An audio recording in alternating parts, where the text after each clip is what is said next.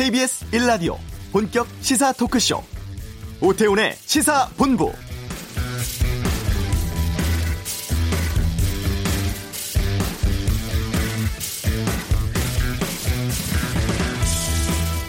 북한과 상호 불신이라는 껍질을 깨고 문제 해결에 한 걸음 내딛고 싶다. 김정은 위원장은 북미 정상회담을 실현한 지도력이 있다.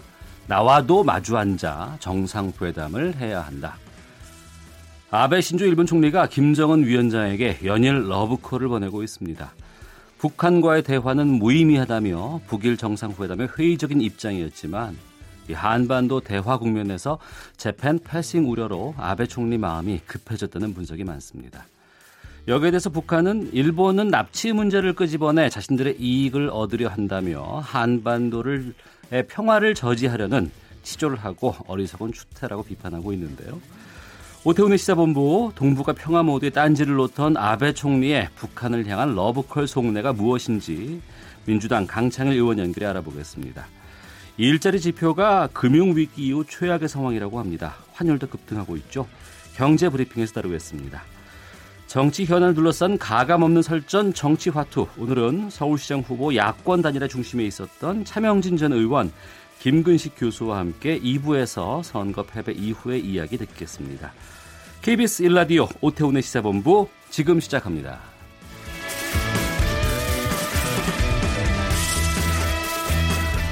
네, 오후를 여는 당신이 꼭 알아야 할 이 시각 가장 핫한 뉴스 김기화 기자의 방금 뉴스 시간입니다. 김기화 기자 어서 오십시오. 안녕하세요. 네, 한반도 관련 뉴스부터 좀 살펴보죠. 네, 오늘 관련 뉴스가 많은데요. 먼저 일단 김정은 북한 국무위원장이 중국을 방문을 했습니다. 네. 이게 오늘 오전까지만 해도 이게 뭐 방문한 것 같다. 음. 뭐 이런 뉴스가 많았거든요. 비행기가 뭐 갔다 뭐 이런 얘기는 좀 있었어요. 맞습니다. 이 네. 베이징 네. 공항에 이제 전용기가 이제 내렸다. 저에서 온 건 아니냐 이런 얘기가 있었는데 11시 12시 정도까지는 막 이런 얘기가 많았었는데 이후에 확인이 됐습니다. 어. 어, 중국 관영 인민일보의 보도로 전해졌는데요. 김, 위원, 김 위원장은 이제 자신의 저, 전용 차를 타고 베이징 시, 내로 들어갈 것 같습니다. 현재 지금 공항에서 베이징 시내로 들어오는 도로가 지금 다 통제가 된 상태고요. 국빈이 방문했을 때 숙소로 쓰는 조어대, 갸오이타이라고 하죠. 네. 이 조어대 앞에 어, 철통 검문이 이루어지고 있다고 합니다. 그리고 어, 천안문 광장에도 어, 광, 일반 관광객들이 아, 다 통제가 되고 있습니다. 예. 아무래도 이제 시진핑 주석을 만날 것 같은데 어떤 이야기 할까요? 예, 아마 뭐 일정이 아직까지 확실히 정해진 건 아닌데요. 예. 아마 예. 어, 시진핑 주석과 이제 고위 어, 인사들을 만날 것 같은데요. 만나서는 아마 이 지난번에 북미 정상회담 결과에 대해서 어, 브리핑을 할 것 같습니다. 그 예전에 왜 싱가포르에서 김정은 위원장이 돌아올 때 베이징을 경유했잖아요. 그때가 예, 예. 되게 늦은 밤이었는데 그때 시진핑 뭐 하루 더 있으면서 베이징 만나냐 마냐 이런 얘기도 있었는데 사실 그때는 되게 시간이 짧았잖아요. 음. 예, 되게 설익은 상태였고 지금 돌아가서 이제 북한에서도 나름대로 좀 전략 전술을 어, 정리를 한 다음에 지금 이제 얘기를 하러 간 것 같습니다. 그래서 이제 아마 북미 간의 고위급 협의도 좀 있으면 열릴 예정이기 때문에 방중 기간 중에 어, 시 주석과 이 대미 교섭 방침을 사전에 좀 조정을 할 것 같습니다. 네. 아무래도 이 대북 제재의 가장 큰 축에서 중국이 차지하고 있는 비중이 높은데 네. 이거 좀 풀어달라는 이야기 하지 않을까 싶은데요. 네 그렇습니다. 지금 북한 입장에서는 중국은 약간 좀 독특한 관계인데요. 가장 든든한 우방이자 네. 가장 자신을 제재를 세게 하고 있는 그런 음. 나라입니다. 그렇기 때문에 지금 대북 제재를 완화를 바라고 있는 김 위원장이 중국의 이런 지지를 또 얻으려고 할 것 같고요. 어, 또 이번 자가 벌써 지금 세 번째 방문입니다. 그래서 아마 지난번보다 더 성숙된 논의가 나올 것 같습니다. 네. 그리고 한미 국방부가 을지 프리덤 가디언 연습 중단하기로 했고, 네. 이거는 이제 합의 내용의 세부 실행 이루어지는 거 아니겠습니까? 네, 그렇습니다. 이제 8월이기 때문에 이제 네. 가장 눈앞에 다가온 이제 연합훈련이죠. 이거를 일단 일시 중지를 하기로 했는데요. 아, 지난번에 얘기했던 그 북미 대화에서 나온 한반도 비핵화 그리고 평화 체제 구축의 어떤 어, 실무 협의가 지금 이제 이루어진 것에 대해서 어, 실행이 이루어지는 것 같습니다. 추가 조치에 대해서는 앞으로 계속 합의를 할 예정이라고 밝혔습니다. 네. 저희가 자유한국당 김영우 의원과도 얘기했을 때는 좀 더 나가서 한미연합사 해체까지도 얘기를 했었는데 네. 이제 UFG 이후에 키 리졸브라든가 독수리 훈련 같은 훈련들은 어떻게 됩니까? 예전에는 이거가 다 한 번에 뭐 중지가 될 거다 이런 얘기도 있었는데요. 아무래도 이거에 대한 결정은 아직 이루어지지 않았다라고 국방부가 공식적으로 밝혔습니다. 어, 일단 일단 을지 프리덤 가디언 연습만 중단을 하고요. 네. 향후에 북한과 대화 진척 상황에 따라서 또 후속 조치에 따라서 어, 추가적인 축소 중단이 결정될 수 있을 것 같습니다. 예. 그리고 미국의 폼페이오 국무장관은 요즘 어떻게 지내요? 그분은 요즘에 아주 엄청 바빠졌습니다. 왜냐하면은 예. 어, 국내적으로도 그러니까 미국 국내적으로도 이 이번 북미 회담 결과에 대해서 민주당이 굉장히 반발을 하고 있거든요. 이거를 좀 진화하러도 막 다니고 또 국내적으로도 이 결과에 대해서 설득을 해야 되고 음. 그리고 음. 또 북한에 대해서도 자기가 이제 대화 파트너가 됐기 때문에 굉장히 열심히 돌아, 다니고 있는데요. 미시간주 디트로이트에서 열린 행사에서 어, 북미 정상의 싱가포르 합의를 어, 뒷받침하고 구체화할 필요가 있다라면서 어, 북미 사이에 할 일이 많다. 음. 실무진들이 이미 작업을 하고 있다. 그래서 자기도 늦기 전에 북한에 또 가야겠다라고 밝혔습니다. 어, 원래 이 전에는 합의라는 게 원래는 실무진에서 다 물밑 접촉을 다 한 다음에 예. 뭐다 뭐 하기로 결정을 하고 정상들은 만나서 사진 웃고, 찍는 거, 웃고 악수하고 사진 찍고 그거 하고 딱 오면은 착착착 정해지는 모양새인데요. 이번 합의 같은 경우에는 약간 독특해서 어. 어. 양국 정상이 먼저 만나서 우리 앞으로 뭐든 일단 잘해보자. 음. 나머지는 이 밑에 친구들이 이제 해라 이런 식으로 돼가지고 굉장히 지금 실무진들이 할 일이 많아졌습니다. 네. 그래서 어, 먼저 이제는 폼페이오 장관이 실무진의 어떤 탑이기 때문에 앞으로 이제 김정은 위원장을 또 만나서 또 북한을 방문해서 음. 어, 이제 실무 협의를 또 시작할 것 같습니다. 네. 문재인 대통령 지방선거 이후에 이제 선거 결과에 대해서 공직자들 마음을 좀 다잡는 그런 발언 했다고요. 네, 이 발언 나오고 나서부터 전해질 텐데요. 이 발언 나오고 나서부터 공무원 사이가 좀 약간 썰렁해졌다는 얘기를 해요. 아, 그래요? 예, 예. 지금 어제 열린 이제 수석 보좌관 회의, 이른바 수보 회의라고 부르는데요. 음. 여기서 여당이 압도적 승리를 했다. 그러면서 국민에게 갚아야 할 외상값이 많은데 우선은 기뻐해도 된다라고 해서 어 기뻐해도 되는구나 했는데 오늘까지만 기뻐해라라고 선을 그었습니다. 오늘까지만 오늘까지만 그러니까 어. 제까지만 제가 오늘부터 네. 오늘은 이제 기뻐하면 안 되는 겁니다. 음. 음. 그러면서 이 높은 지지에 대해서 어깨가 많이 무거워졌다는 정도의 두려움이 아니라 네. 정말 네. 등골이 서늘해진다. 음. 그러면서 어, 대통령 본인은 등에서 식은땀이 나는 그런 정도의 어, 두려움을 느낀다라면서 이 높은 지지에 답하지 못하면 예. 이 높은 기대를 충족시키지 못하면 기대가 금방 실망으로 바뀔 수 있을 것이다라고 음. 말했습니다. 이를 위해서 문 대통령은 어, 유능, 도덕성 그리고 겸손한 태도를 주문했습니다. 예, 또 이와 관련해서 이 조국 민정수석이 대통령 측근 또 친인척 비리를 경계하고 또 7월에 출범하는 지방정부, 지방의회에 대한 감찰을 강화하겠다고 밝혔습니다. 이 지방정부, 지방의회는 이번에 민주당이 압승한 어, 지방의회죠. 조성은 또 과거 정부에 대해서도 집권 세력 내부에 분열과 독선이 있었고 분파적 행태, 또 계몽주의적 태도로 정책을 추, 추, 추진을 했다면서 이렇게 긴장감이 해이해지면서 측근 비리, 친인척 비리가 발생했다라고 음. 꼬집었습니다. 이건 뭐 지금 박근혜 정부 또 이명박 정부는 물론이고 노무현 정부의 과오까지 모두 지적을 한 셈입니다. 네. 이렇게 갑자기 기강 잡기 이런 배경에 대해서 오늘 청와대에서 입장을 밝혔는데요. 문재인 대통령이 이와 관련해서 뼈에 사무치게 어, 느꼈다라고 얘기를 했습니다. 본인이 2000, 2004년에 총선 압승하고 그 이후에 어. 떻게 어, 무너졌는지를 다 봤기 때문에 절대로 같은 실수를 하고 싶지 않아 한다라고 밝혔습니다. 예. 그리고 자유한국당은 김성태 원내대표가 중앙당 해체한다는 쇄신안 내놓았는데 네. 분위기가 더 안 좋아졌다고요? 네, 분위기가 굉장히 안 좋습니다. 일선 재선 의원들부터 지금 성토에 나섰는데요. 예. 독선이다. 아무 논의 없이 혼자 결정한 것이다. 무슨 권리 이렇게 결정하냐 이런 불만이 터져나오고 있습니다. 그러면서 이렇게 어, 김성태 원내대표 혼자 결정하지 말고 의원 의원 총회를 수집해 달라 이런 음. 요구도 나오고 있습니다. 아, 김진태 자유한국당 의원은요 퍼포먼스도 혼자 독단하지 말고 함께 고민해서 정해야 한다. 라고 말했고요. 또 국회 부의장을 지낸 심재철 의원도 엉뚱한 헛다리 짚기 처방이다라고 비판했습니다. 또 사선의 신상진 의원은 비대위 구성을 한 다음에 오히려 김권한 대행이 사퇴해라라고 요구하기도 했습니다. 일단 김성태 고 대표 권한 대행이 말한 이 당 해체가 중앙당 해체가 내용적으로는 이 중앙당의 슬림, 슬림화 또 구조조정이지 않습니까? 그래서 뭐 다 사표 내라 이런 얘기도 했었는데요. 그래서 당직자들도 굉장히 불만이 많은 것 같습니다. 예, 또 이와 관련해서 이 중진 의원들의 정계 은퇴를 모두 요구했던 이 초선 의원들이 오늘 또 국회에 모여서 수습책 논의에 들어간다고 합니다. 예. 월드컵 이야기 하나 하고 마치겠습니다. 네. 어, 제 2018년 러시아 월드컵 특수로 이 치킨 업체의 매출이 평소보다 두 배가 넘게 증가한 것으로 나타났습니다. 어제 진정한 승리는 치킨집 사장님이라고. 그런 하죠. 얘기가 많이 나왔습니다. 치킨 프랜차이즈 BBQ가 밝혔는데요. 예. 우리나라와 스웨덴 월드컵 축구 경기가 열린 어제 매출이 지난주보다 110%나 증가했다고 밝혔습니다. 이렇게 많은 닭들이 목숨을 바치고 있는데 앞으로는 좀 분발하길 바랍니다.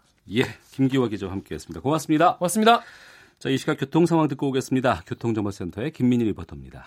네, 제주도에는 올해 첫 장맛비가 내리고 있습니다. 본격적인 장마철을 앞두고 장마 대비를 해주셔야겠는데요.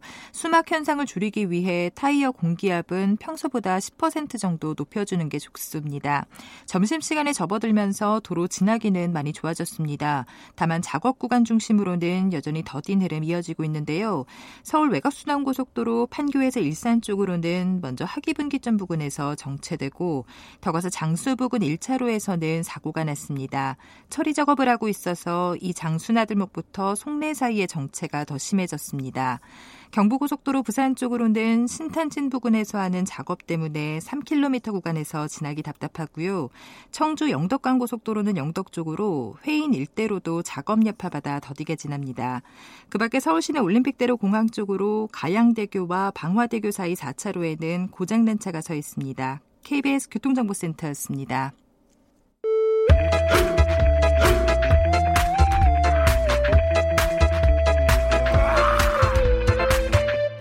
오태우래 시사 본부. 김정은 위원장과 마주 앉아 정상회담을 해야 한다.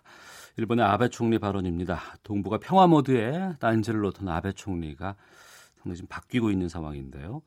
아, 어떤 이유인지 국회 내 일본 전문가십니다. 민주당의 강창일 의원 연결해서 알아보겠습니다. 안녕하십니까? 네, 안녕하세요. 강창일입니다. 예. 예.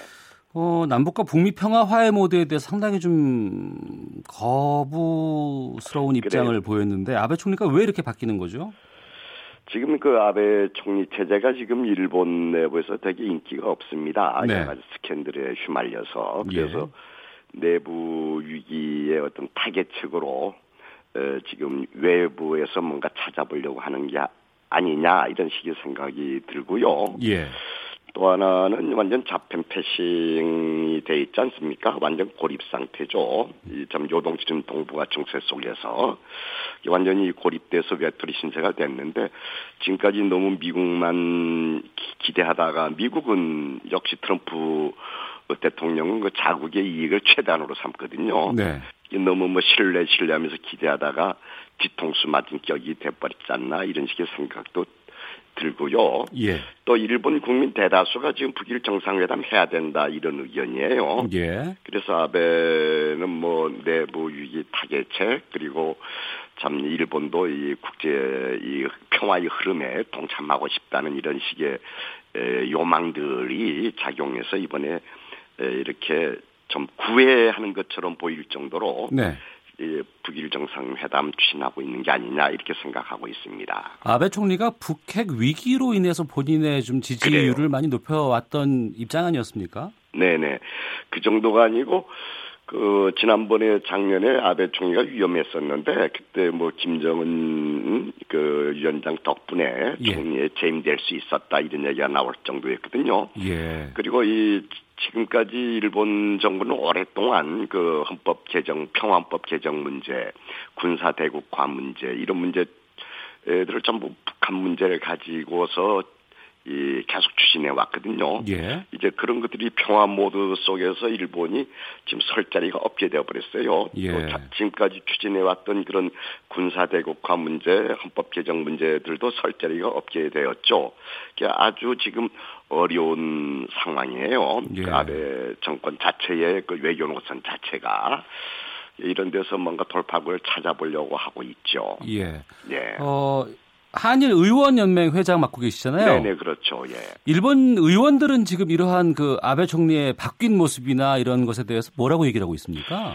그 한일 의원 연맹은 그래도 한국에 대한 이해가 높으신 분들로 해서 구성돼 있어요. 예.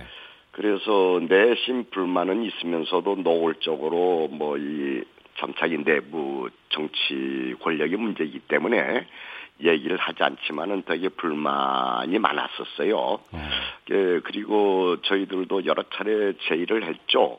그 일본 정치 지도자들 보고 좀 일본도 여기 좀 앞장서서 주동적으로 좀 나서라. 네네. 자꾸 그 딴지나 걸고 자꾸 북한 자극시키는 발언만 하고 있느냐. 음. 그래서 저희 북일 정상회담, 다음에 일본 의원외교단도 북한에 가서 좀 대화를 하라. 네. 특히 평창 올림픽 이후에는 더욱더 그런 얘기를 많이 주장을 했어요. 예. 그런데도 일체 응하지 않고 있다가 아, 물론 이제 거기에 의원들은 거기에 그 하려고 하는 의지를 보입디다마는 이제 이제는 이제 총리 스스로가 이제 본격적으로 나서게 되었다 이렇게 생각을 하고 있어요. 예. 예 예. 어, 북미 정상회담 전까지만 해도 트럼프 대통령을 만나서 납치자 문제를 좀 해결해 달라 언급해 달라는 얘기를 많이 했었습니다. 네. 미국을 통해서 이제 북한 문제를 좀 해결해 볼까 했었는데 미국 쪽에서는 좀 오히려 더 외면받고 있지 않나라는 생각이 들거든요. 그래요. 지금 참 미국의 그 본질, 트럼프 정부의 본질을 잘못 알고 있지 않느냐 이런 식의 생각을 하고 있어요. 완전 미국 우선주의, 미국 자국 이익주의에 서 있지 않습니까? 네. 그래서 좀 거기에서 이좀 착각 내지는 예, 실수가 있었지 않나 이렇게 생각을 하고요. 그래서 명분으로 내세우는 게 이제 뭐 납치 문제, 납치 문제 가지고서 이제 일본 내부에서는 이제 그걸 빌미로 해서 이제 북일 정상회담 운운하고 있는 것이죠. 그런데 이제 일본이 좀 통 크게 미래를 좀 통 크게 정치를 해야 되고 네. 미래를 보는 눈이 좀 부족해요. 음. 에, 그래서 좀이 쫀쫀하다고 할까, 좀 이, 그래서 좀 왕따당하고 있는 상황에서 이것을 타개하려고 하는 이제 움직임이죠. 네. 그래서 일단은 이 북일 국교 정상화 해야 되거든요. 예, 예. 지금 유일하게 지금 국교 정상화가 안돼 있어요. 국교 수립이 안 됐지 않습니까? 일본하고 북한이. 예. 그러니까 식민지 시대 때, 일제 시대 때의 그 배보상 문제가 걸려 있거든요. 예. 이런 문제들까지 포괄적에서 국교 정상화 문제, 국교 수립 문제가 제일 큰 틀이고요. 네. 그 다음에 뭐 납치 문제, 배보상 문제 그 다음 문제가 되겠지요. 음. 그런데 전부 연동이 되어 있지 않습니까? 그리고 에, 납치 문제는 그 아주 자그마한 문제 중에 하나죠. 일본에서는 내부 정치용으로 자꾸 그걸 부각시키는데 식민지 시대 때의 이 북한 주민들이 당한 역사가 있지 않습니까? 그렇습니다. 이런 문제 해결돼야죠. 그 예. 방금 말씀해 주셨는데 그 식민지 지배에 대한 그 어떤 금전적인 보상이라든가 네. 이런 것들이 일본이 북한에 줄 수 있는 유일한 뭐 당근 뭐 이런 얘기가 있던데요. 어떻게 보시는지. 뭐 당근이라기보단 당연히 해야 되는 것이거든요. 예. 일본이 우리도 이제 50 몇 년 전에 한일 국교 정상화하면서 이제 무상 3억 달러, 예. 예, 유상 2억 달러 자금 지원을 받, 받았죠. 음. 예, 그것이 일부는 정치 자금에 흘러들어갔고 또 일부는 이제 뭐 경부 고속도로 포항 제철 이런 데 만든 사용돼서 경제 발전에 좀 기여를 한 부분이 있습니다. 네. 이게 이제 그 이후에 일본하고 고이즈미하고 고이즈미 총리하고 김정은 그 거기 위원장하고도 만났을 때에 그런 문제가 이 원론적으로 이제 얘기가 됐었어요. 예. 대충 그때 나왔던 게 110억 달러 아마 어. 10조 이상 되는 돈이에요. 예. 그걸로 배보상 이 청구권이죠. 북한의 청구권 예. 하겠다 이런 얘기들도 나왔었어요. 음. 나와서 근데 지금 그 이후에 납치 문제, 납치자 문제 가지고서 이제 스톱돼 버렸거든요. 네. 이제 북일 정상회담 하게 되면 아마 이 국교 정상화 얘기가 이제 국교 수립 얘기가 이제 본격적으로 오가겠죠. 그렇게 하면서 이제 그런 예, 배보상 청구권이 아마 북한 경제 살리기에 큰 역할을 할 수 있을 것이라고 기대하고 있습니다만. 예. 예. 어, 일본에서 이제 북일 정상회담을 원하는 입장이고 네. 어, 어, 이게 성사가 된다 그러면 여기서 다루어질 문제들이 납치자 문제, 북일 수교 문제, 뭐 일제 강점기 보상 이렇게 한 세 가지 정도로 지금 압축이 될 것 같은데요. 네, 네, 그렇습니다. 예. 예, 예. 올해 안에 이 북일 간의 정상 회담이 이루어질 가능성은 어느 정도로 보십니까? 어, 저는 크게 봅니다. 아주 높다고 봅니다. 어. 예, 일본도 에, 하지 아니할 수 없는 상황이고요. 예. 그다음에 북한으로서도 뭐 일본을 현재 무시하는 입장입니다만은 미국도 예. 적극적으로 중재하고 있고 어. 북한으로서도 이제 그 해야 되는 것이죠. 뭐 영원히 이렇게 평화 체제로 가고 있는데 영원히 옆에 있는 일본과 이렇게 손댈 수는 없지 않습니까? 네.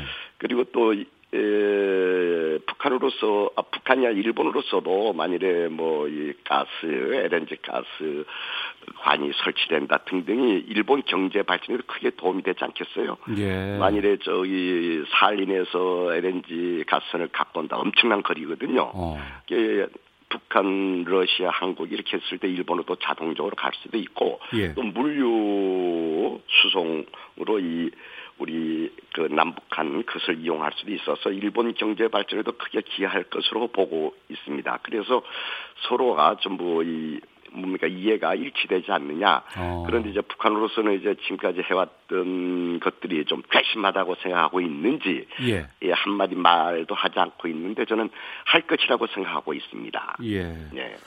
이제 그 외부자 입장에서 좀 궁금한 것이 네. 외교적으로는 이제 재팬 패싱을 이제 유발한 장본인이 바로 아베 총리 아니겠습니까? 네네네. 그리고 이제 일본 국내에서는 여러 가지 스캔들 때문에 지지율이 지금 바닥인 상황인데, 네네. 그런데 그 아베 총리를 계속 교체 안 하고 놔두고 있는지에 대한 궁금증도 좀 있어요. 예, 그 일본의 정치 구조가 우리 한국하고는 아주 틀립니다. 거기는 이제 개파 정치, 이른바 개파 정치, 파벌 정치가 있지 않습니까? 예. 그건, 그거는 오히려 일본에서는 일본식 민주주의다, 이렇게 얘기를 하고 있고요. 예. 지금 아베 총리를 받들고 있는 그, 이 지지하고 있는 여러 파벌들이 이해가 일치돼서 이제 아베를 지지하고 있지요. 우리 한국 같으면 상상도 못하는 것이죠. 예. 그래서 지금 현재까지는 이제 괜찮죠. 그런데 더 이상 바닥나게 되면은 일본의 성남 민심 음. 이것들이 이제 반아베 팔을 결속시키는 그 힘으로 작동할 것이다. 네. 이렇게 생각을 하고 있는데 현재 이 파벌 구조로서는 아베를 지지하는 그 여러 재파 세력이 좀 숫자가 많습니다. 예. 그리고 이제 반대파에서도 에, 반대 세력에서는 아직 그이 숫자가 좀 열세이고요. 그러나 어.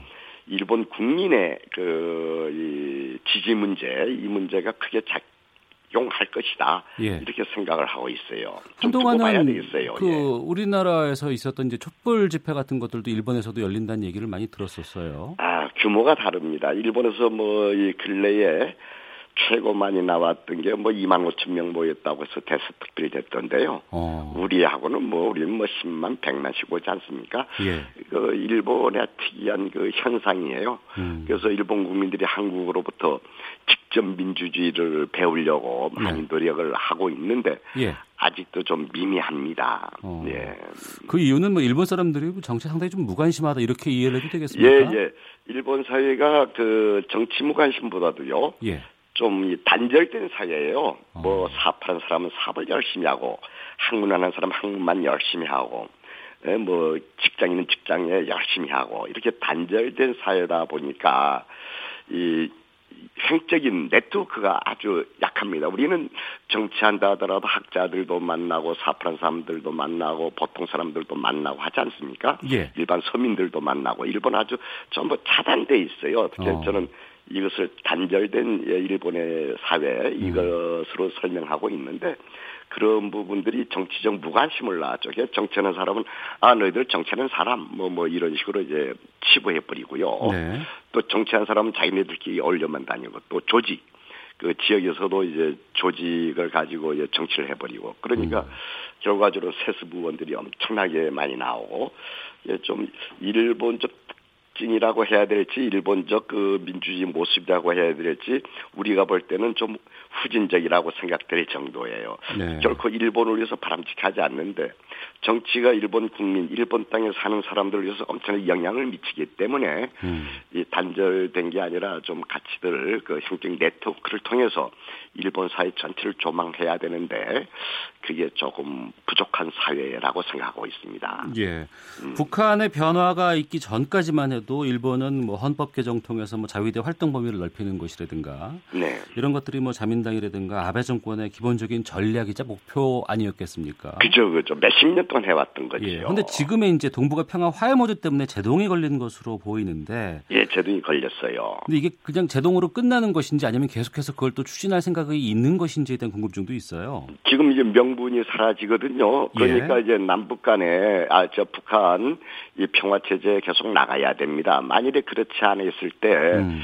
이 지금 북핵 문제라든지 북핵 문제 가지고 미국과 이제 얘기되고 있지 않습니까? 그리고 종전선언 등등이 제대로 안 됐을 때 네. 일본의 구구 세력들은 다시 군사 대국화를 위해서 다시 그 일어설 겁니다. 예. 그래서 그 일본은 여러 번 침략했던 경험도 있고 우리가 늘 불안하지 않습니까? 네. 일본의 군사 대국화는 결코 바람직하지 않다고 생각을 하거든요. 예. 그래서 지금까지 북한을 빌미, 북한의 핵 개발, 음. 도발을 빌미로 해서 아베 정권에서 특히 구구 정치인들, 우익 정치인들이 활기를 쳤는데 네. 이제 지금 이런 식의 평화 무드가 계속 가고 이것이 정착되면은 일본의 그런 우익 세력들의 설 자리는 점점 예, 없어지겠죠. 네. 예, 예. 지금 현재 남과 북한, 미국 이 정상 간의 여러 가지 화해 모드의 협상들이 진행되고 있습니다. 네네네. 이 와중에 우리가 좀 무시를 하고 있습니다만 또 일본의 뭐 위치라든가 위상이라든 것이 또 중요한 네, 시점일 수도 있을 것 같아요. 그 일본 결코 무시해서 안 됩니다. 일본은 아주 큰 나라입니다. 네. 경제력부터 시작해서 뭐 군사력도 그렇고요. 음. 또 우리하고 바로 이웃하고 있는 이웃이고요. 네. 그래서 일본 한국 사람들이 그 일본을 좀 무시하는 경향인데 결코 그렇지가 않습니다. 세계 경제를 좌우지 우지할 수 있는 역량을 가- 갖고 있고 네. 또 바탕이 탄탄한 나라입니다. 음. 그래서 이제는 북한 에, 북한의 평화 무드 이게 정착화되게 되면 이제 중국을 빌미로 해서 일본은 다시 그 우익 정치인들이 이제 그 명분을 찾아 나가겠죠. 네. 그래서 어떤 일본도 이제 좀 이 평화, 이 동북아 평화 체제에 좀 크게 기여할 수 있기를 음. 저희들은 이제 기대하고 있지요. 예, 보통 일본 사람들은 다 그것을 바라고 있는데 일- 일부 이 우익 정치 세력이 아주 앞장서서 그런 걸 선동하고 있다 이렇게 생각을 하고 있습니다. 뭐 지금 상황으로 봤을 때 북일 간의 정상회담은 언제쯤으로 예상하세요? 뭐 그거 딱 잡아서 점쟁이처럼 얘기 못 하겠고요. 저는 9월 이전에는 이루어지지 않을까. 아, 9월 물론, 전에? 예, 예, 예. 그거는 연동돼 있다고 생각을 하고 있습니다. 그, 예, 일, 미국과 한국과 북한 간에 이 문제하고 연동돼 있다고 되고 있고, 이게 가속도를 붙게 되면 일본은 그 빨리 추진할 것입니다. 예. 예. 아마 물밑 접촉을 많이 하고 있지 않겠습니까? 예, 그것이 좀 가시화될 땐 다시 한번 좀 모시겠습니다. 그때 좀 예. 말씀 부탁드리겠습니다. 예, 예, 예. 예, 알겠습니다. 예, 오늘 민주당 감사합니다. 강창일 의원이었습니다. 고맙습니다. 네, 수고하세요. 예. 네. 이어서 이 시각 헤드라인 뉴스 듣고 오겠습니다. 남북 공동 연락사무소 설치를 준비하기 위해 우리 측 관계자들이 오늘 오전 개성공단에 들어갔습니다. 이들은 내일도 개성공단을 방문할 계획입니다. 김정은 북한 국무위원장이 오늘과 내일 중국을 공식 방문한다고 중국 중앙방송이 보도했습니다. 이에 앞서 김정은 위원장이 이용하는 고려항공 특별기와 싱가포르 북미 정상회담 때 사용됐던 화물기 한 대가 오늘 오전 베이징 공항에 잇따라 도착했습니다. 법무부가 대검찰청 검사급 이상 검사 고위 간부 38명에 대한 신규 보임 및 전보 이사를 단행했습니다. 윤석열 서울중앙지검장은 업무의 연속성을 위해 유임됐습니다. 국토교통부는 드론 산업을 육성하기 위해 드론이 운항할 수 있는 시범 공약으로 경기 화성과 전남 광양, 제주 서귀포 등 세 곳을 추가하는 3차 시범 사업에 착수한다고 밝혔습니다. 경찰이 이른바 비공개 촬영의 사건을 조직적이고 구조적인 범죄로 규정하고 합동수사본부를 꾸려 음란물 제작과 유통 구조에 대해 수사를 확대하기로 했습니다. 지금까지 헤드라인 뉴스 정원나였습니다.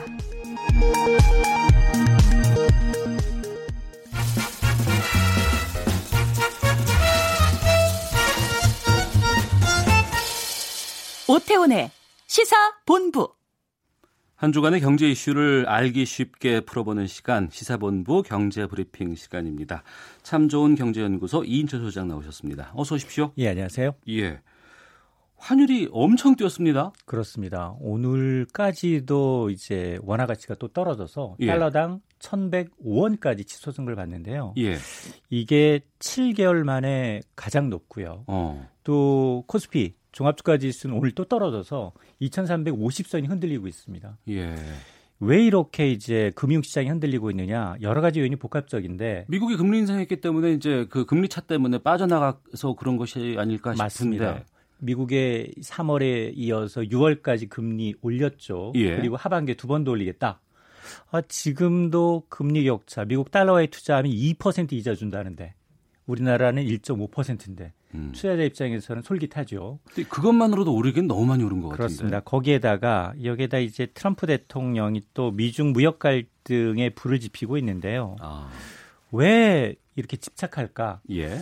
지난해 중국이 미국에 대해서 무역 흑자로 벌어간 돈이 400조 원입니다. 음. 우리나라 한 해 예산과 맞먹는 수준이에요. 네. 그러다 보니까 지금 물밑 협상을 진행 중에 있는데 중국이 호락호락 무역 흑자를 줄이지 않고 있습니다. 그러다 음. 보니 지금 연간 500억 달러 가량의 중국 수입품에 대해서 두 차례 걸쳐서 25% 관세 부과하겠다라고 네. 이제 미국 대통령이 얘기를 하니까 바로 중국은 이에는 이 눈에는 눈으로 맞섭니다. 음. 아 우리도 같은 규모, 같은 방식으로 미국산 수입품에다 관세 폭탄 매기겠다. 네. 이러니까 오늘 새벽에 또 트럼프는 한마디 더 얹습니다. 니네가 그런다고? 나 4배나 더 얹을게. 어. 2천억 달러에 대해서 중국산에 대해서 관세 10%더 매기는 방안 조사해봐라. 라고 이제 미 무역대표에 지시를 내린 겁니다. 이러다 보니까 지금 뉴욕 증시의 다우존 산업평균 지수는 어제도 떨어졌고 오늘 새벽에도 또 떨어진 겁니다. 예.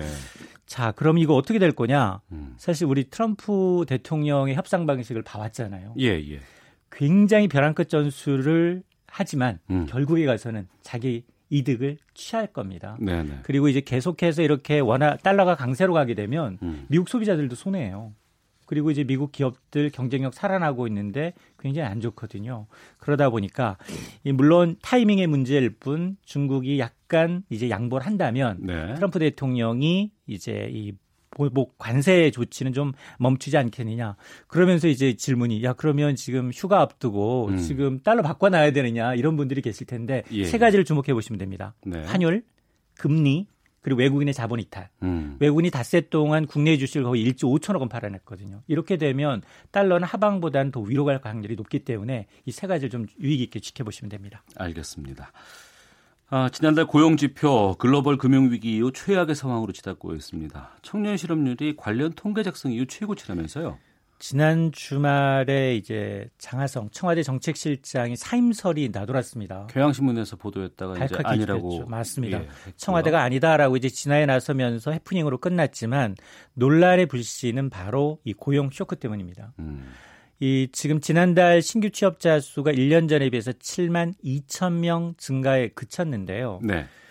어, 통상 우리 경제 규모, 인구를 감안하게 되면 매달 한 30만 명 정도 신규 일자리가 만들어져야 하는데 정상적인 수준에서 크게 벗어났다. 음. 이게 우리는 지금 쇼크가 없잖아요. 예. 베네키가 같은 쇼크가 없음에도 불구하고 거의 4분의 1 토막이 나버린 거고 청년 실업률은 더 심각합니다. 지난달 청년 실업률은 10.5%, 음. 여기다 체감 청년 실업률은 23.2%인데 이게 관련 통계 작성 이후 최악이다라는 거고요. 네.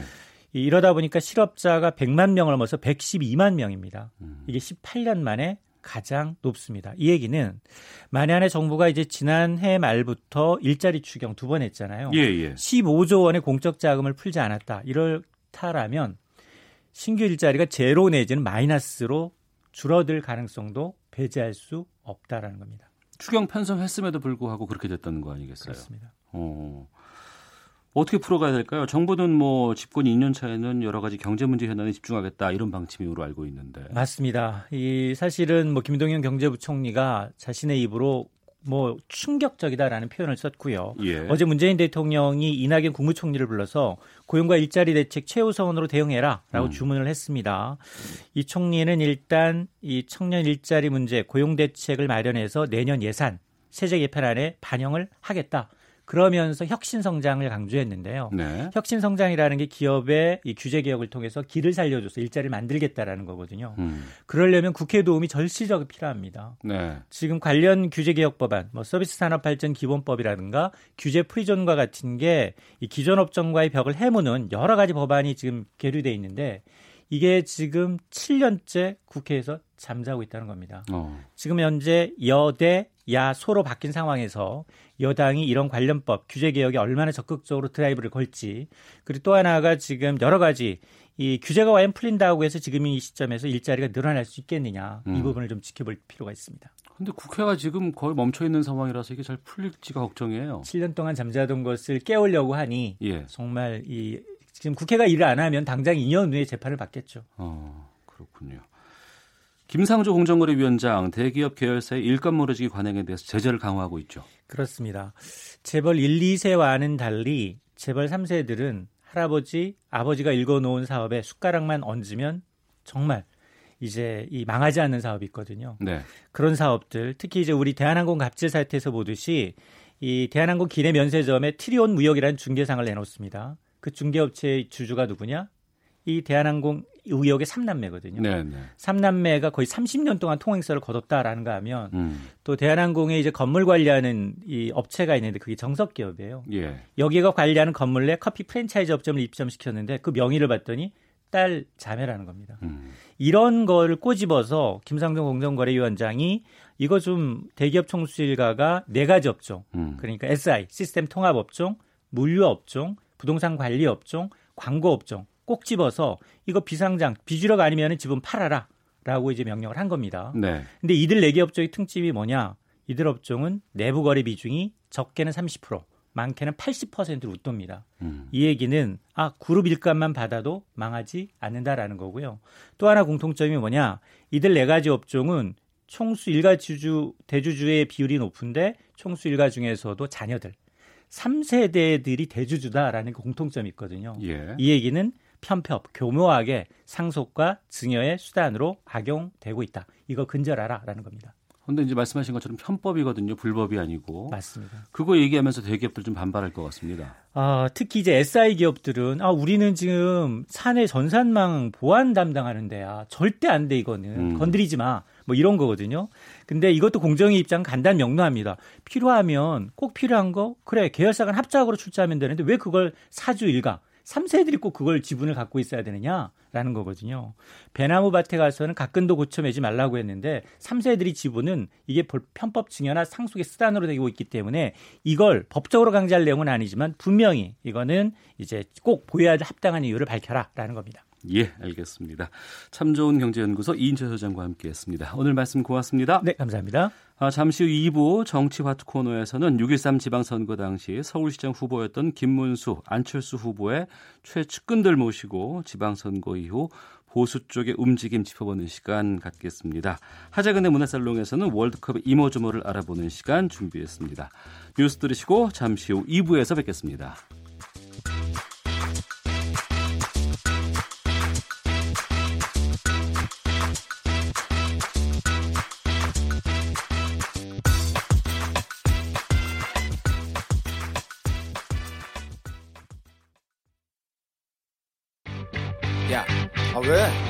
시간에 뭐하냐? 자야지. 야, 그러지 말고 이거 한번 들어봐. 아, 뭔데? 지금 당장 라디오를 켜봐. 나른한 오후 깨울 시사 토크쇼. 모두가 즐길 수 있고 함께하는 시간. 유쾌하고도 신나는 시사 토크쇼. 오태훈의 시사본부. 네, 시사본부 화요일 2부 첫 코너 정치화투 시작하겠습니다. 정치화투 뜻이 말씀화의 싸울투 어, 코너명에 가장 잘 어울리실 두 분을 모셨습니다. 이번 지방선거에서 서울시장직을 두고 김문수 후보, 안철수 후보가 치열한 경쟁을 펼쳤습니다. 후보 단일화 여부가 막판까지 큰 관심을 받기도 했죠. 핵심에 있는 두 분, 자유한국당 차명진 전 의원, 또 김근식 경남대 교수와 함께 이번 지방선거 이후의 파장 짚어보도록 하겠습니다. 두 분 어서 오십시오. 안녕하세요. 예, 안녕하십니까. 예. 어, 두 분께서 고개를 지금 앞으로 안 들고 계시는데 그두 분이 여러 가지 그 설화가 있고 난 이후에 처음 오늘 이 자리에서 만나신 거라고 들었습니다. 맞습니까? 예, 저도 어 원래 이제 이렇게 라디오 방송은 잘안 나와요. 예, 예. 얼굴이 이렇게 안 팔려서. 음. 아, 예, 예. 근데 이제 김 교수 나온다 그래서. 네, 네. 김 교수하고 좀 풀고도 싶고. 음. 솔직히 선배하고 후배하고 서로 응어리지면 선배가 불리하잖아요. 예. 손해죠. 음. 어떻게 후배한테 못했으면 그럴까. 세상에서 그렇게 얘기할까봐 좀 풀라고 나왔습니다. 예. 차명진 의원께서 선후배라고 말씀하셨는데 김규식 교수께서는 어, 두 분이 어떤 관계신지 처음에. 그러니까 그 같은 대학 이제 정치학과 예. 그 선배시고 제가 후배고요. 예, 예. 그래서 대학원을 같이 다녔어요. 우리 차명진 전 의원이 늦게 이제 만학의 길을 걸으셔서 예. 대학원 다닐 때 제가 이제 대학원 같이 다녀서 친하게 지냈는데 그건 한 20년 전이고 그들은 예. 본 적이 없습니다. 예. 그리고 이제 차명진 선배는 갈 길을 가고 저도 제 갈 길을 가고 근데 이번에 이렇게 이상한 이 논란에 휩싸여서 음. 돼서 저는 오늘 뭐 차명진 전 의원께서 나와서 이 자리를 빌어서 좀 진실을 좀 밝혀주십사. 네. 깔끔하게 좀 해명을 해주십사 하는 의미에서 제가 이 자리에 저도 나왔습니다. 저도 얼굴이 안 팔려서 라디오는 잘 안 나오는데 잘 기대하겠습니다. 네. 어, 그, 어, 청취자분들께 이제 두 분의 이제 입장을 좀 설명을 드려야 될 것 같은데 김문식 교수께서는 안철수 캠프의 미디어 본부장 겸 대변인을 맡으셨고요. 맞습니까? 맞습니다. 예. 예.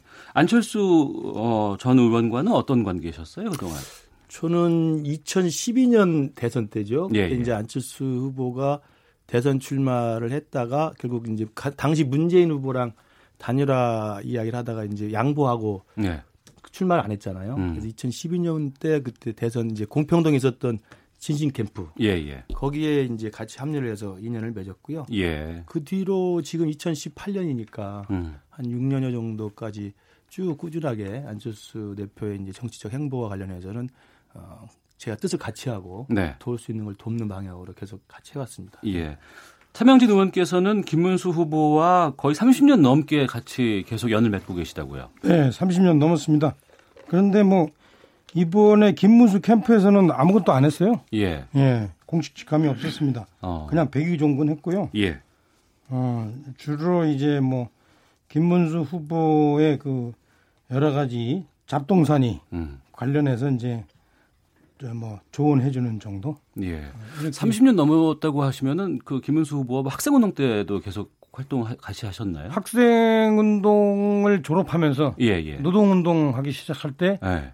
예, 제가 찾아갔죠. 어. 예, 제그 사부가 되어 주십시오. 사부. 예.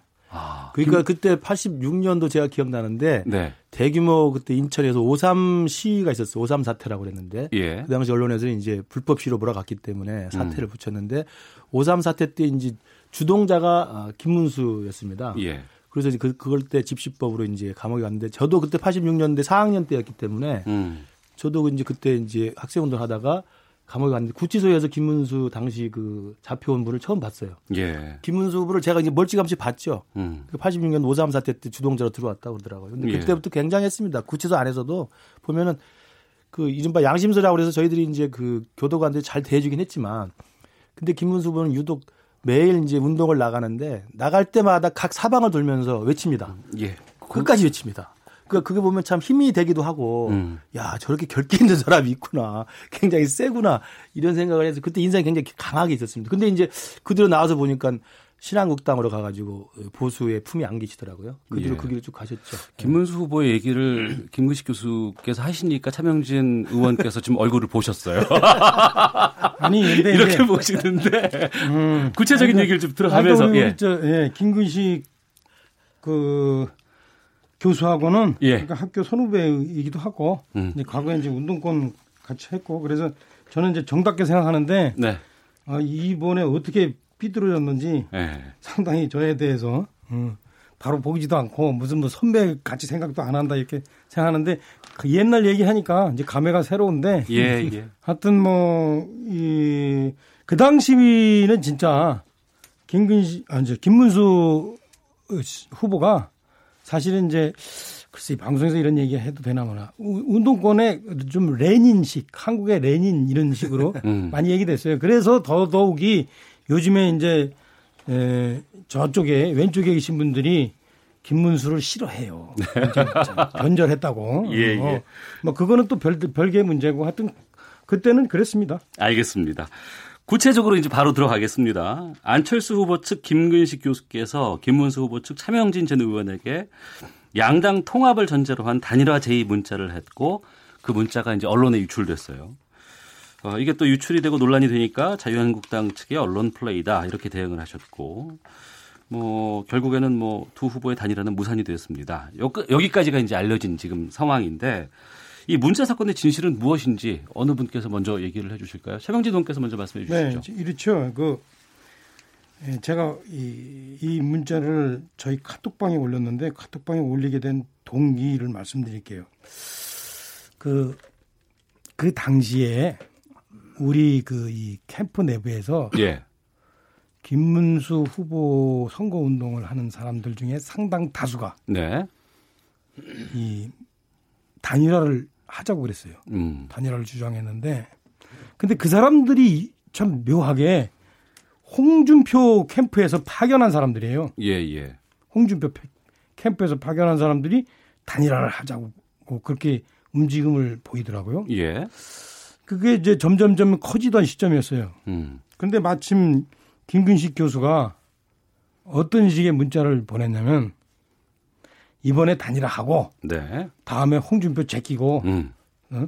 어떤 뭐야 단일화하면 어떻겠습니까? 예. 이런 문자를 보냈더라고요. 그래서 제가 우리 카톡방에다가 음.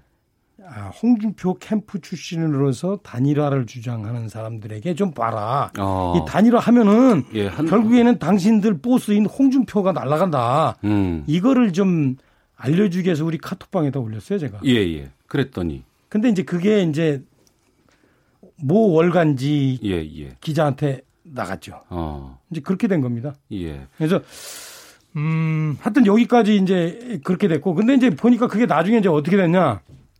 공개되면서 김근식 교수가 있는 바른미래당의 이제 안철수 캠프 쪽 쪽에서 에, 일정하게 한국당을 벌레 버리듯이 하는 사람들 음. 그런 사람들이 웬 한국당하고 통합이냐 라고 얘기를 하면서 김근식 교수가 상당히 좀 곤란해지는 네. 그런 상황이 벌어진 것 같아요. 근데 예, 여기서 그거는 예. 제가 이제 전혀 의도한 바가 아닙니다. 여기서 예. 김근식 교수께서 뭐 말씀해 주시죠. 지금 차 의원께서 말씀하신 저 내용은 일단 맞다, 맞다고 봐드리고요. 근데 예. 그 전에 이제 해명해야 될 게. 예. 그 지금 우리 앵커께서도 말씀하셨습니다만 제가 사적 문자로 양당 통합을 전제로 단일화를 이야기했다는데 그 통합이란 말을 한 적이 없고요. 금방 지금 차 의원께서도 제가 오해받는다고 지금 말씀을 해주셔서 다행이긴 한데 음. 저의 정치적 신념과 정치적 입장을 다 아시고 그다음에 네. 우리 바른미래당의 안철수 캠프에서 어떻게 일관되게 김문수 후보에게 우리를 위해서 과감하게 결단을 내서 수포직을 사퇴하라고 요구를 했지 음. 당 통합을 어떻게 이야기를 할 수도 있겠 할 수가 있겠습니까? 네. 근데 제가 보낸 사적 문자도 아마 보시면 알 거예요. 통합이란 단어가 전혀 없습니다. 음. 대신 지방선거에서 김문수 후보가 사퇴를 하고 안철수 후보를 밀어줘서 야권에 중요한 어떤 역할을 하면 네. 지방선거 이후에 바른미래당은 바른미래당대로 한국당은 한국당들 이대로 안 되니 음. 야권을 재편하고 혁신하는데 주역이 되는 게 좋지 않겠느냐 예. 이 이야기였습니다. 지금 지금이라도 제가 문자 단일화 결과가 좋으면 그렇죠. 자연스럽게 문자를 얼마든지 보여줄 수 있는데 네. 그걸 통합이라고 지금 앵커께서도 오해할 정도로 음. 통합이라는 이야기로 이제 이게 와전된 거예요. 예. 그리고 또 그 통합이라고 와전된 데 일말의 책임은 그날 저녁 그날 밤에 페이스북에 올린 차명진 전 의원이 페이스북에 그 통합이라는 단어를 써서 올렸습니다. 음. 저는 거기에 대해서 굉장히 지금도 해명을 요구를 하고 있고요. 네. 그렇기 때문에 실제로 진실된 내용이 아닌 상황이 와전되면서 오히려 음. 단일화 논의에 부작용을 가져왔고 저 개인적으로 상당히 큰 어, 정치적인 좀 오해를 샀고요. 또 네. 하나는 지금 말씀하신 것처럼 단톡방에 올리니까 그, 그 상황에서 홍주표 측에서 뭐 보낸 사람들끼리 도 돌리다겠다고 하시는 말씀을 제가 이해가 갑니다. 음. 그러면 그 전에 먼저 밝혀야 될 게 있죠. 뭐냐면 네.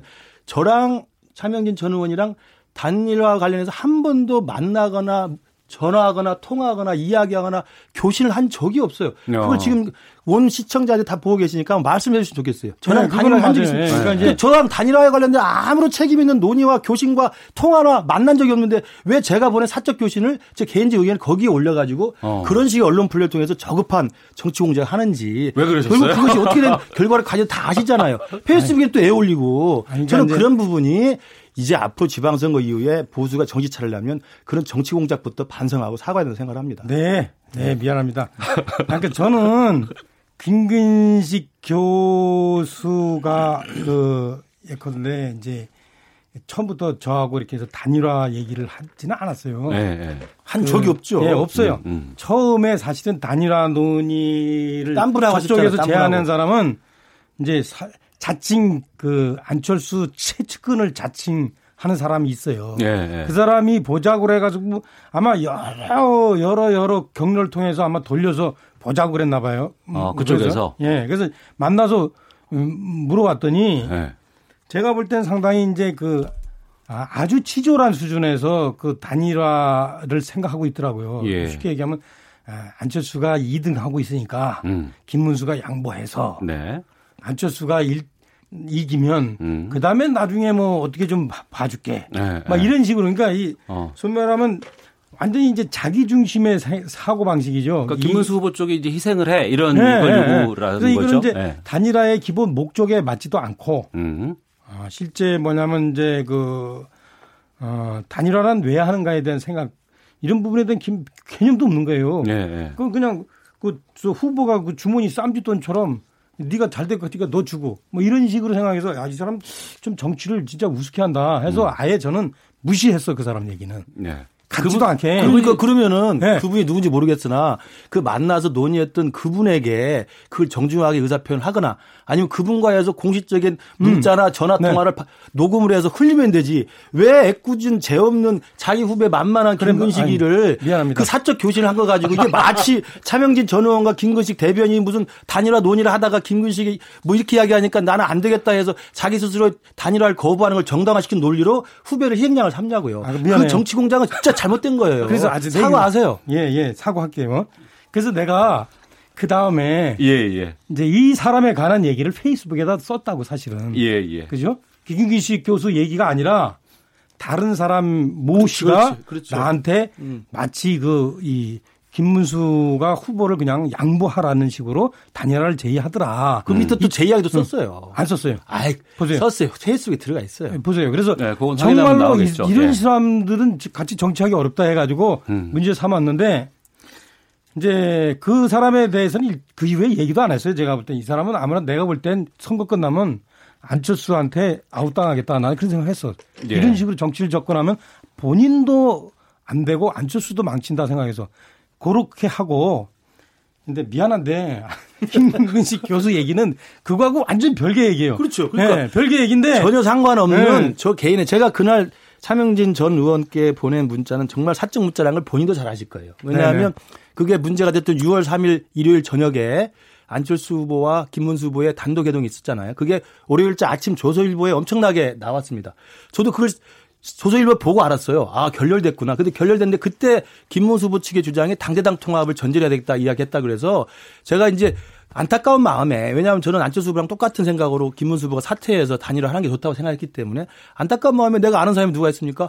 아 김문수 후보의 최측근이 차명진이라더라. 그러니까 제가 옛날 보니까 전화번호가 있더라고. 그래서 예. 문자를 보낸 거예요. 안타까운 알겠습니다. 마음에 이렇게 그, 해야 되지 않느냐. 그 두 분께서 지금 여러 가지 가지고 이걸 마치 그 단일화 논의를 해왔던 하시는데 안철수 후보의 측근이 어, 무슨 통합제를 했다고 차명진 몰아가면서 정치 공작을 하니 사과를 하셨고 다시 한번 정중해 주십시오. 여러분들께서 이걸 너무 많이 계속 길게 나가게 네. 되면 너무 힘 드실 것 같아서 도 열 받으시니까 거의 방송 끝나고 충분히 시간 네, 드릴 테니까요. 없으시군요. 네. 네. 하여튼 어, 좀 정리를 하면서 네. 좀 제가 사과하셨으니까 네. 정확하게 받으시고 제가 정확하게 예, 정리를 좀 하면서 좀 말씀. 그러니까 예. 뭐냐면 그래서 그 소위 말하면 처음에 저한테 단일화를 제기한 사람은 따로 있고 그 사람 얘기가 하도 가당치 않아서 그 사람에 대해서는 내가 일체 대응도 안 했어요.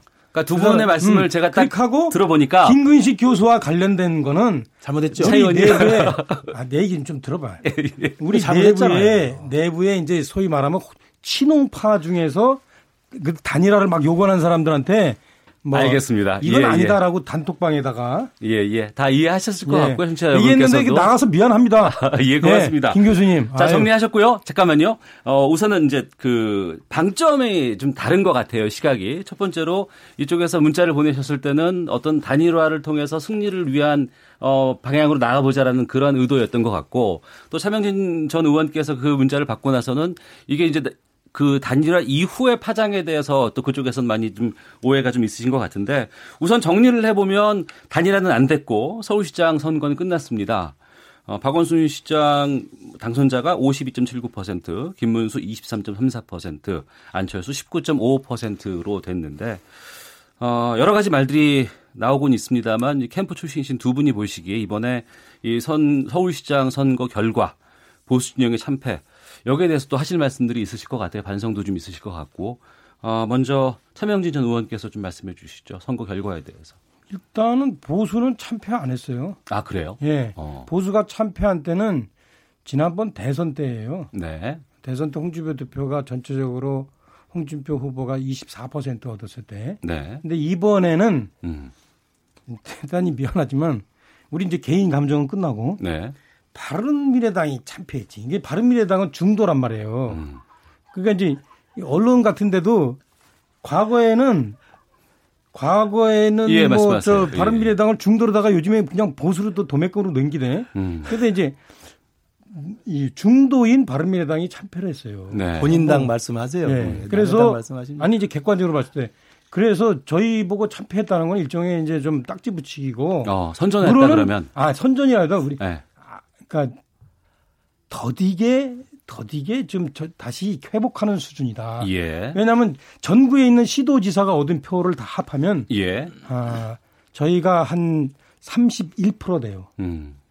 그리고 저기 뭐저저 저 바른 저 저기 막 민주당이 한 55%. 네. 다시 바른미래당은 마이너스 18%가 떨어졌어요. 그러니까 음. 바른미래당 표를 3분의 2는 민주당, 3분의 1은 아, 아, 한국당이 가져온 거예요 이번에. 그러니까 지난 대선 때보다는 좀 회복을 한 수준이다. 예, 이렇게 거듭 내복이다 이게. 알겠습니다. 저희 그 바른미래당 예. 입장에서 말씀드리면 예, 저희 당은 예. 참패했습니다. 예. 어, 사명진 전 의원처럼 뭐 이겼다고 말하지 않겠고요. 음. 저희 당은 완전히 국민들로부터 엄청난 심판을 받았다고 생각을 합니다. 예. 그리고 지금 차 의원, 차 전 의원께서 말씀하신 것처럼 이 대한민국의 이 적대적 공생 관계라는 거대 양당 제도 하에서 음. 중도 정당이나 제3 정당이 얼마나 힘든가를 지금 몸소 깨닫고 있는 거죠. 네. 지난 대선 때도 그랬습니다만 이번 지방선거 때도 마찬가지고 왜냐하면 유권자들에게는 단순한 선택이 좀 편하거든요. 음. 내가 좋아하는 당, 내가 싫어하는 당. 네, 네. 뭐 내가 찍을 땅 절대 찍어서 안 되는 당. 이런 음. 이런 단순한 이분법이 편하기 때문에 저희들은 그게 아니고 민주당이라는 기득권 진보와 자유한국당이라는 없어져야 될 수구 보수 집단이 거대하게 또아리를 틀고 앉아가지고 양당 제도의 그 기생에서 국민들 유권자들의 선택을 이렇게 흡수하고 있는데 네. 이걸 막자. 음. 막아야 된다. 그리고 한국 정치가 발전한다. 이런 식에서 우리가 2016년부터 국민의당을 만들어서 제3의 길을 갔는데 네. 결국 이번 지방선거에서는 당연히 우리가 참패했고 국민들로부터 엄청난 회초를 맞았다고 반성하고 있습니다. 예. 또 다른 모색을 생각을 하고 있고 어떻게 해서 국민들한테 다시 다가가야 될지 모색 중입니다. 예. 그 이야기를 잠시 뒤에 계속 좀 이어가도록 하겠습니다. 잠시 헤드라인 뉴스 듣고 기상청 교통정보센터 다녀와서 계속 말씀을 좀 이어가겠습니다. 법원 노조가 양승태 전 대법원장 시절 사법행정 업무를 담당한 고위 법관을 신임 대법관 임명 과정에서 배제해야 한다고 주장했습니다. 세월호 미수습자 5명의 흔적을 찾기 위한 마지막 수색이 25일부터 약 두 달 동안 진행됩니다. 국가가 소유한 상가 건물의 연간 사용료 인상 한도율이 최고 5%를 넘을 수 없게 됩니다. 세계보건기구 WHO는 강박적으로 게임을 해야 한다고 느끼는 게임 중독을 국제 질병 분류 개정판에 올렸다고 밝혔습니다. 국제유가 상승의 여파로 국제선 항공권에 부과되는 유료 할증료가 다음 달 또 오릅니다. 지금까지 헤드라인 뉴스 정한나였습니다. 이어서 기상청의 송소진 씨 연결합니다. 오늘의 미세먼지 정보입니다. 지금 초미세먼지 농도가 전국 많은 지역에서 나쁨 단계로 나타나고 있습니다. 대기가 정체돼 있기 때문인데요. 오늘 충청 이남 지방 곳곳에 비가 내리지만 비의 양이 적고 또 바람도 약해서 대기 순환이 원활하지 못해 종일 먼지 농도가 다소 높을 전망입니다. 한편 제주도에는 올해 첫 장맛비가 내리고 있습니다. 내일까지 20에서 60mm의 장맛비가 더 오겠고 비구름이 조금 더 북상하면서 지금 충청 충청 남부와 남부지방 곳곳에도 약한 비가 오고 있는데요. 오늘 밤까지 5에서 10mm 정도의 비가 더 내리거나 빗방울이 떨어지겠습니다. 서울 등 그 밖의 지방은 구름이 많이 끼겠고 한낮 기온은 서울, 광주 27도, 대전, 대구 26도, 춘천 31도까지 오를 전망입니다. 현재 서울의 기온은 26.9도입니다. 미세먼지와 날씨 정보였습니다. 이어서 이 시각 교통 상황을 KBS 교통정보센터 김민희 씨가 전해드립니다. 점심시간을 지나면서 도로 지나기는 한결 더 수월해졌습니다. 하지만 곳곳으로 여전히 돌발 구간은 많은데요. 중부고속도로 하남 쪽으로 서청주 부근에서는 사고가 났습니다. 2차로를 막고 처리 작업을 하고 있어서 이 서청주 일대 2km 구간에서 정체 심합니다. 경부고속도로 부산 쪽으로는 먼저 한남부터 서초 사이로 속도 떨어져 있고 신갈분기점 부근에서는 작업 여파받아 더디게 지납니다. 충청권 신탄진 부근과 또 금강 금강 일대에서도 각각 작업 여파받아 정체했고요. 이후 영남권 구미 부근 1차로에서는 사고 처리 작업을 하고 있기 때문에 주의해서 지나셔야겠습니다. 반대 서울 방면으로 수원 신갈에서 신갈 분기점 사이 정체도 작업 때문이고요. 이후로는 여전히 양재부터 반포 사이로 지나는 차량들이 많습니다. 청주 영덕간 고속도로 영덕 쪽으로 회인 부근으로는 작업 여파받아 정체 심하기 때문에 국도로 우회해서 지나시기 바랍니다. KBS 교통정보센터였습니다.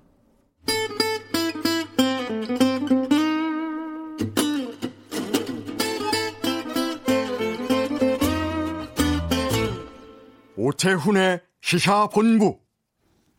예, 정치 화투 함께하고 계십니다. 서울시장 보수 후보 단일화 실패에 대해서 차명진 전 의원과 김근식 경남대 교수 두 분과 함께 말씀을 나누고 있는데요. 아, 우선은 그 단일화는 무산이 됐고 안철수 후보가 3등을 했습니다. 그리고 이제 미국 행에 올랐어요. 여기에 대해서 그 내부에서도 비난이 참 많이 나오고 있는 상황인 것 같습니다. 김규식 교수께서 좀 말씀해 주시죠. 예, 그, 그 안철수 후보의 이제 딸이 이번에 이제 박사 학위를 수여받게 되는 일정이 있어서 본래 이제 제가 알기로도 당선이 됐으면 못 갔지만 네. 당선이 되지 않았으면 가는 걸로 오래전에 예정이 돼 있었습니다. 음. 그리고 오늘 밤에 제가 들어오는 거 알고 있고요. 그러니까 예. 무슨 체류가 아니고 아 오늘 밤에 오세요? 예, 어. 오늘 밤 아니면 내일 오전에 들어오실 건데 그러니까 체류가 아니고 그 예정됐던 딸의 박사학위 수여식에 부모 입장에서 갖다 참석하고 돌아가는 거거든요. 예, 예. 근데 이걸 놓고 이제 바른미래당 내부에서 또 내부 총질이 있는 것 같은데 장지중 변호사가 지금 비판이 좀 예, 세던 것 같아요. 특정 인사를 뭐 말하고 싶지는 않고요. 예, 제가 말씀드렸습니다.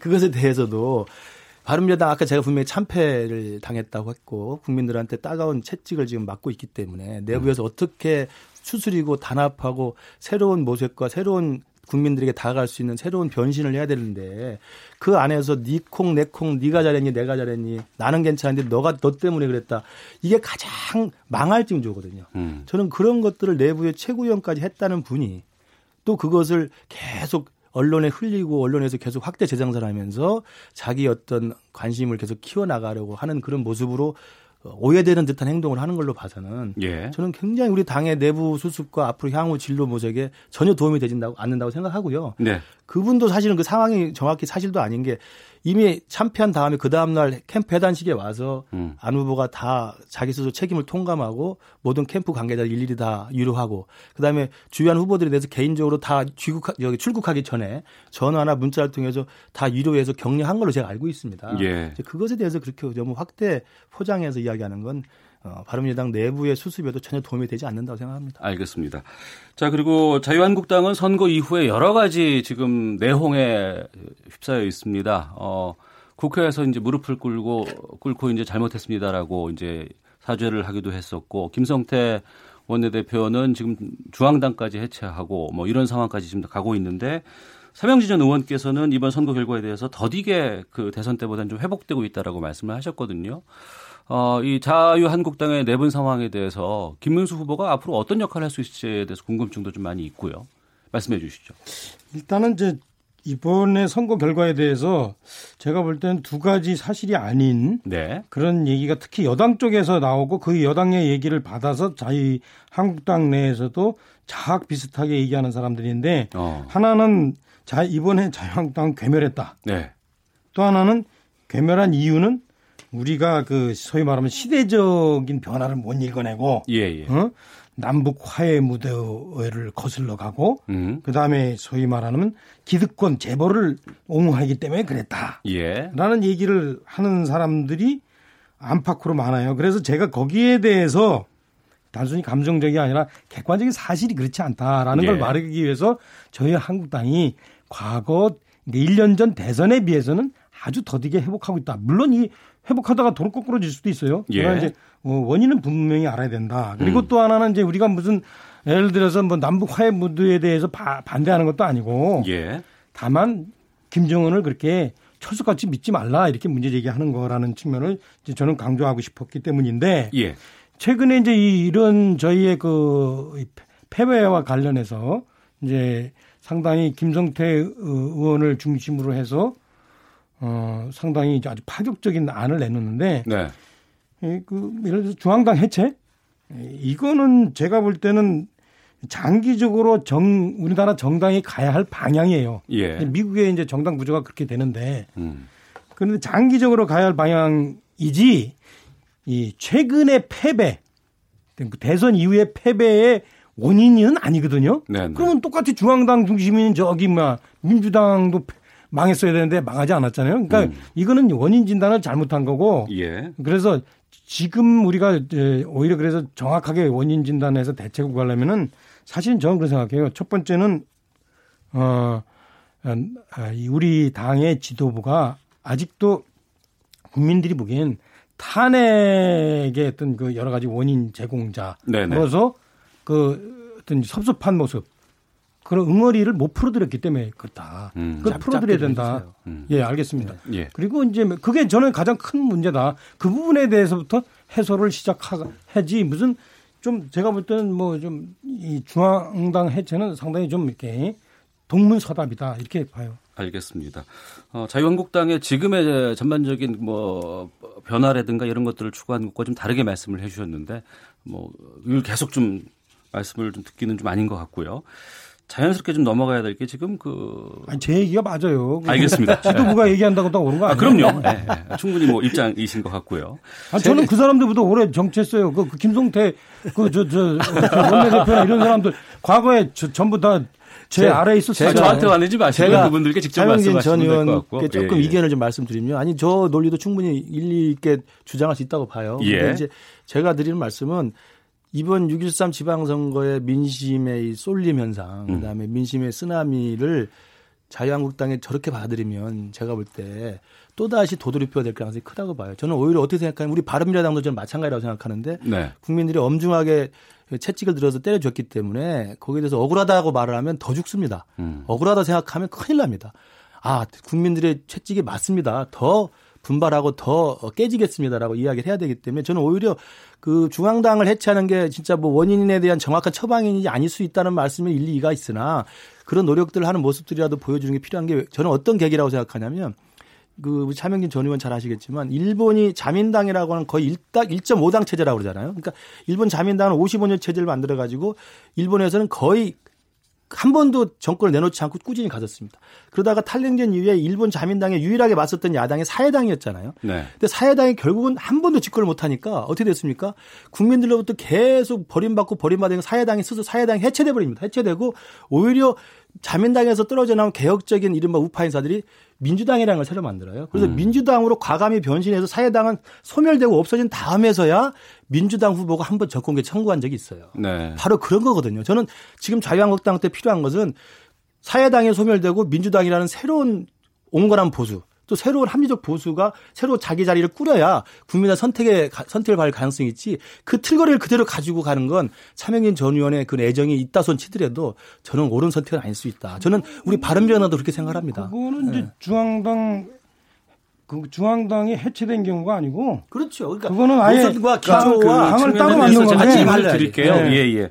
그러니까 그 두 분을 모신 이유가 지금 보수 진영의 선거 패배 이후에 이제 자유한국당이라든가 바른미래당과의 통합을 통한 뭐 정계 개편 이런 목소리들이 좀 많이 나오고 있고 또 그걸 예상하시는 분들도 많이 있습니다. 거기에 대해서도 입장이 좀 있으실 것 같아요. 먼저 차명진 전 의원께서 말씀해 주시죠. 아니 그러니까 언제부터 바른미래당을 보수라고 그랬었어요? 아 그런가요? 보수 아, 아 니에요 예, 예, 예, 우리나라에서는 그 네. 중도였고요. 음. 그러니까 뭐 아, 제가 얘기했지만 저는 그렇게 생각해요. 뭐 어, 저희 자유한국당이 네. 잘했다. 음.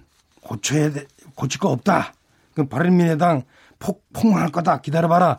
이제 이런 식으로 얘기하지 않아요. 네. 그 저희도 고쳐야 될 거고 그다음에 바른미래당이 분명히 잘하는 게 있기 때문에 예, 저렇게 이제 어, 상당히 그 대선 이후 승 예, 승승장구하는 거예요. 그래서 저희도 이제 민주당이지 민주당. 아, 아, 그 미안합니다. 더불어민주당. 네.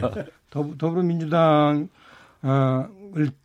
통해서 배우기도 하고 제 예. 스스로도 돌아봐야 되고 음. 어, 그런 생각을 합니다. 그래서 제 결론이 이거예요. 네. 왜제 생각을 자꾸 아니라고 얘기하세요? 저는 제일 중요한 게 음. 아, 우리가 탄핵 과 관련해서 국민들로부터 멀어졌다. 네. 네 탄핵의 원인을 제공한 사람. 음. 어떤 뭐 쉽게 얘기하면은 이제 세 가지죠. 하나는 진박 간별사. 네. 또 하나는 저 뭐죠? 도장 들고 나르샤. 음. 인장 인장 들고 나르샤. 또 하나는 소위 말하면 측근 실세. 이런 사람들이 아, 이제는 정치 무대에서 사라져야죠. 예. 예. 사라지는 것부터 먼저 하고. 예. 그래서 새로운 이 인물로 바꾸고. 음. 그 다음에 이제 노선에 관한 문제는 저는 뭐 큰 방향은 문제 없다. 다만, 아, 문재인 대통령도 얘기했듯이 그 형식이 곧 본질이다. 네. 우리가 이제 국민들한테 너무 아프고 그리고 공격적인 말 이런 거 안 하고 좀 더 이렇게 대안 중심으로 얘기를 어, 하고 하는 것들로 우리가 이제 작품을 바꿔야 되겠다 이런 생각을 합니다. 예, 알겠습니다. 어, 그럼 김근식 교수께는 예. 이뭐 통합이라든가 아니면 예, 예. 뭐 제3지대에서 결합할 가능성은 어떻게 보시는지요? 그것도 이제 우리 바른미래당 안에서 고민이 이제 시작이 될 텐데 예. 뭐 다양한 의견이 있겠습니다만 저 개인적으로나 그리고 제가 생각하는 안철수 후보 입장에서는 자유한국당과의 통합은 절대 있을 수가 없습니다. 어. 어불성설이고요. 그리고 예. 지금까지 시종일관 우리가 일관되게 견지했던 게 자유한국당은 청산이나 극복의 대상이지 음. 통합이나 연대 대상이 아니라는 말씀을 드리고요. 그렇기 때문에 향후에 중도와 보수가 전멸하는 지금 상황에서 네. 국민들이 따끔하게 진보 쪽으로 큰 크게 손을 들어주셨는데 그럼에도 불구하고 새는 좌우의 날개로 난다 그러잖아요. 예. 지금 중앙 정부뿐만 아니라 지방 정부까지 완전히 더불어민주당 독주 체제로 갔을 때 음. 지금 같은 대한민국 상황이 내년에 어떻게 될지 내후년에 어떻게 될지 모르는 거 아니겠습니까? 네. 그럼 합리적인 견제 세력, 합리적인 야당 대안 세력이 있어야 되기 때문에 음. 저는 야권이 재편되는다 생각합니다. 그 재편되려면 네. 혁신이 필요한데 그 재편과 혁신은 한국당은 한국당도 아까 제가 말씀드린 어. 뼈를 깎는 각오로 일본 사회당에 소멸되고 민주당으로 재탄생하는 것처럼 해야 되는 것이고 예. 우리 바른미래당도 제가 볼 때는 통합이나 뭐 제3지대 같은 뭐 텐트 쳐가지고 또 눈 가리고 아무하는 식의 변신이 아니라 정말 우리에게 필요한 중도 노선이 무엇인가. 음. 그리고 저 거대 더불어민주당과 거대 자유한국당이라는 덩치 큰 공룡 같은 이 거대 양당제들을 극복하고 우리가 국민들한테 다가갈 수 있는 우리의 방법이 무엇인가를 지금부터라도 밤을 새서 고민하고 국민들한테 네. 제시하는 게 필요하다고 생각합니다. 안철수 후보 미국에서 이제 오늘 돌아오신다고 네. 말씀하셨는데 앞으로 행보는 어떻게 좀 예측하세요? 저는 국민들의 뜻에 따라서 엄중하게 스스로 돌이켜보고 음. 어, 가부간에 조만간에 어떤 결론을 낼 거라고 개인적으로 생각하고 있습니다. 알겠습니다. 차명진 전 의원께도 뭐 말씀하신 걸 들어보면 자유한국당과 뭐 바른미래당의 통합에 대해서는 부정적이신 것 같기도 하고 아니라고 또 말씀하셨고요. 어. 아니 저는 좀 가능하다고 봐요. 아 그러세요? 네. 뭐, 뭐 절대 안 된다고 하지 말고 예. 열어놓고 생각해 봅시다. 열어놓고. 예. 어. 그 앞서서도 이제 뭐 누구 몇몇 사람들은 나가야 된다라고 이제 주장도 하셨고 지금 저희들 뭐 그 자유한국당 의원들에게 여쭤봤더니 이제 외부 인사 영입에 대한 얘기들이 많이 나오고요. 지금의 인물로는 안 되겠다라는 의견들도 좀 전해 주셨는데 차 전 의원께서 보시기에는 바, 지금 뭐 전당대회 또 앞두고 있는 시점이고 누가 이 지금 자유한국당을 이끌어 가야 된다고 보시는지. 저는 그 소위 말 외부 인사 영업 비대위에 대해서는 반대예요. 음. 우리가 그거 몇 번 해봤잖아요. 근데 그거는 저요 선출되지 않은 당 대표예요. 완전히 그더 제왕적이에요. 네. 그 그래서 그런 분들이 당을 혁신하기보다는 음. 비상 대책을 하기보다는 상당히 망가뜨린 측면들이 많아요. 그래서 네. 그런 측면이기 때문에 지금 어디서 모셔온다는 거에 대해서 전 반대니까 지금 김성태 저, 저, 이, 이, 분이 하는 거에 대해서 다 반대네, 저는. 음. 네, 저하고 친한데. 네. 네. 그럼에도 불구하고 네. 저는 그 이것도 이것도 반대입니다. 알겠습니다. 예, 반대고 제 대안은 이거예요. 빠른 시일 내에 전당대회에서 음. 전 당원이 투표해서 네. 그 전 당원의 위임을 받은 당 대표가 음. 그 당을 혁신하는 걸로. 네. 김문수 후보가 그 자리를 차지, 차지할 수도 있을까요? 지금 제가 볼 때는 이 난리통에 누가 나 당 대표 나가겠다 하면은 어. 그냥 정 맞아요. 예. 알겠습니다. 자, 오늘 정치 화투, 아, 김문수 후보 측근이신 차명진 전 의원 또 안철수 후보 측근이신 김근식 경남대 교수 두 분과 함께 말씀을 나눴습니다. 참 어려운 자리인데도 불구하고 두 분께서 흔쾌히 사과를 받아내서 뭐 나름대로 의미가 있다고 나와주셔서 예. 아, 참 미안해요, 고맙습니다. 김 예. 교수. 예. 두 분 또 끝나고 의도가 그거 아니었어요. 여의도 근처에 가까운 데 가서 맥주 한잔 하시면서 또 말씀을 나누시는 것도 좋을 것 같습니다. 자, 오늘 두 분 말씀 잘 들었습니다. 고맙습니다. 감사합니다.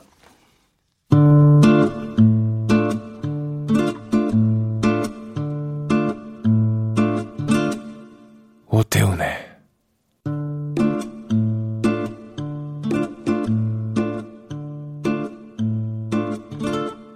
시사본부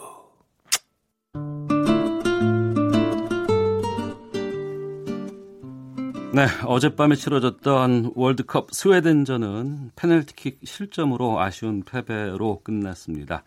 하재근의 문화살롱 오늘 월드컵 이야기 좀 나눠보겠습니다. 문화평론가 하재근 씨 나오셨습니다. 어서 오십시오. 예, 안녕하세요. 예. 1대 0으로 졌습니다. 네. 정말 보셨어요? 실낱같은 기대를 안고 봤는데 네. 혹시 이길 수도 있지 않겠느냐. 음. 공은 둥그니까 네, 네. 그런 기대를 안고 봤는데 참 지고 말았고 정말 공교롭게 그 박주호 선수가 예, 예. 햄스트링 부상으로 물러나고 김민우 선수로 교체됐는데 예. 김민우 선수로 인해서 페널티킥이 허용이 돼가지고 예. 이게 물론 이제 김민우 선수를 비난할 일은 아닌데 아, 전적으로 예. 경기가 흘러간 거니까. 근데 만약에 박주호 선수가 부상을 안 당했으면 그, 그 뒤에 운명이 바뀌, 바뀌었을까? 음. 혹시 페널티킥이 없었을까? 막 그런 상상도 하게 되는데, 아, 안타깝게 졌습니다. 어디서 보셨어요? 아, 집에서 봤는데요. 네. 원래 그래가지고 우리나라가 징크스가 있었거든요. 21세기 접어든 이후에 우리나라가 월드컵 그 개막전 그첫 경기에서 진 적이 삼승 삼승 1무가 뭐, 예, 예, 진 적이 없거든요. 예, 예. 그래서 어제 졌죠. 징크스인데 예, 예. 그거 깨졌고 음. 그다음에 손흥민 선수가 예. 노란색 킬러였거든요. 예. 노란색 티, 상대방이 노란색 유니폼만 입으면 골을 넣는다라고 음. 해가지고 그래서 요번에 또 노란색이니까 스웨덴 노란색이니까 골을 넣지 않을까 했었는데 그 징크스도 깨지고 네. 우리한테 안 좋은 쪽으로만 징크스가 다 깨지면서 졌습니다. F조에서 브라질 아 아니 멕시코, 독일, 독일 예. 그리고 이제 스웨덴 아무래도 우리는 첫 경기 상대인 스웨덴전이 그나마 가장 해볼 만한 상대였다라고 그렇게 우린 믿었죠. 어, 믿었고 또 그래서 이제 올인을 다 했는데 예. 그 경기에서 1대 0으로 졌단 말이에요. 좀 여기에 대한 실망이 좀 더 크지 않나 싶어요. 그러니까 이제 진 것도 진 거지만 음. 경기 내용이 네. 그러니까 이제 그 전부터 축구 팬들이 이야기한 것이 솔직히 이길 수 있, 을런지는 잘 모르겠다. 질 때 지더라도 정말 화끈한 경기. 네, 분전하는 모습만 보여주면 우리는 만족하겠다. 네. 그런 얘기가 많이 나왔었는데 요번에 보면 극단적인 수비 축구. 음. 그러니까 너무 무기력한 모습을 보여서 그 우리나라 선수들이 최소한 미드필드 정도까지만도 잘 못 나가더라고요. 예. 그러니까 미드필드에서도 상대방이 조금만 달려들면 바로 공 뺏기고 막 우왕좌왕하다가 옆으로 공 돌리고 뻥 차다가 또 딴 상대방이 공 받고 이런 모습을 보여서 이렇게 무기력한 모습을 보여준 건 80년대에도 드물지 않았느냐. 그러니까 80년대에도 보면 초반은 밀렸지만 후반에 이제 유럽 팀들이 스, 자기네들이 승기를 잡은 이후에는 수비 모드로 돌아서거든요. 그 후반에는 우리나라 공격을 팍 하거든요. 그런 식의 공, 어, 경, 광경을 많이 봤었는데 요번에는 스웨덴이 막판에 수비 모드로 돌아섰는데도 불구하고 우리나라 팀이 공격을 제대로 못하는 거예요. 예. 그래서 아 이렇게 답답한 모습을 보여준 건 역대급 아니냐. 음. 그것 때문에 좀 실망스러웠다는 네티즌들의 평이 많이 나오는 것 같습니다. 예. 사우디아라비가 아라비아가 개막전에서 이제 5대 0으로 러시아에 졌고 네. 이란은 지금 1대 0으로 이겼습니다만 네. 이란 외에는 지금 오늘 도 일본 경기가 있는 것으로 알고 있는데 예. 전반적으로 이제 아시아 축구에 대한 좀 실망감들이 많이 표출되는 월드컵이다라는 평가가 현재까지 나오고 있어요. 그래서요. 저 이제 사우디아라비아 보면서 원래 러시아가 질지도 모른다는 얘기 많이 났었거든요. 예. 그래서 원래 개최국이 개막전에서 지지 않는 게 징크스인데 요번에 그 징크스가 깨질 수 있다. 음. 러시아가 개막전에서 질 수 있다. 그런 얘기 많이 나왔었는데 러시아가 우리나라보다도 피파 순위가 한참 아래거든요. 네. 70위 정도 되거든요. 근데 러시아가 개막전에서 5대 0으로 이기는 거 보면서 아, 이게 아시아의 한계인가 이런 생각을 제가 개인적으로 했는데 네. 이번에 우리나라까지 사실 스웨덴이 공격력이 좀 굉장히 약하다 이렇게 평가를 많이 받는 팀이거든요. 네. 근데 우리나라는 세계적인 공격수까지 지금 보유하고 있고 그 저기 그 손흥민이라는 그런데도 불구하고 스웨덴보다도 더 우리가 공격력이 약한 모습이 나오면서 음. 아 이게 아시아의 진짜 이게 어떤 신체적인 한계가 있는 건가? 원래 2002년에 서양에 대한 신체적인 열패감을 잊어버렸거든요. 2002년에 잊어버렸었는데 이제는 사라졌나 그런 생각했었는데 아 다시 한번 요번에 그런 생각이 들면서 네. 근데 이게 그럼 정말 신체 조건의 문제인지 아니면 체력 훈련을 좀 덜했는지 2002년 월드컵 직전에는 히딩크가 우리나라 부임해서 제일 먼저 딱 한 게 뭐냐면 한국 선수들이 기술은 좋다. 근데 체력이 떨어진다. 체력 훈련을 시켰잖아요. 근데 이번에 우리나라 선수들이 어제 보니까 후반에 체력이 떨어져서 제대로 못 뛰는 것 같은 모습을 보이면서 이게 지금 신체 조건 타령만 할 것이 아니라 훈련을 더 열심히 체력 훈련을 해야 되는 거 아니냐. 분석은 좀 저희들이 바로 단원 내리기엔 좀 쉽지 않은 네, 부분들이 있어서 여러 가지 얘기들이 네. 나오고 있습니다. 우선은 그 전반적인 월드컵의 분위기를 좀 말씀을 좀 나눠볼까 싶은데 네.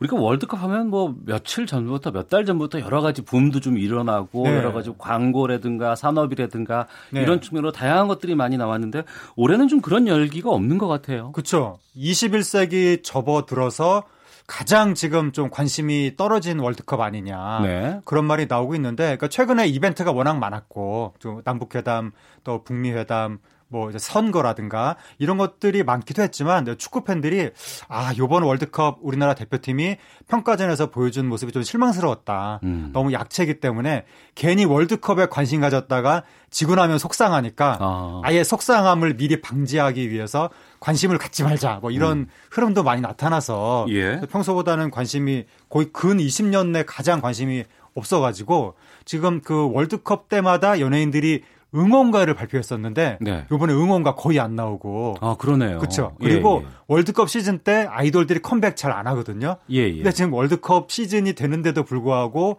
뭐 저기 뭐야 블랙핑크, 뭐 샤이니 어. 이런 팀들이 지금 막 아랑곳하지 않고 예, 예. 컴백하고 있고 어. 상당히 좀 열기는 떨어지는데 그래도 어제는 또 많은 분들이 응원을 하셔가지고 응원할 때 이제 음식을 시키잖아요. 그래서 뭐 치킨집, 음. 뭐 배달 주문 그 어플 불이 났다고 합니다. 어제 경기 전에 주문을 했는데 경기 끝나고 받으셨다는 네. 얘기들도 많이 들었어요. 한두 시간 대기가 뭐 예사였다고 합니다. 어.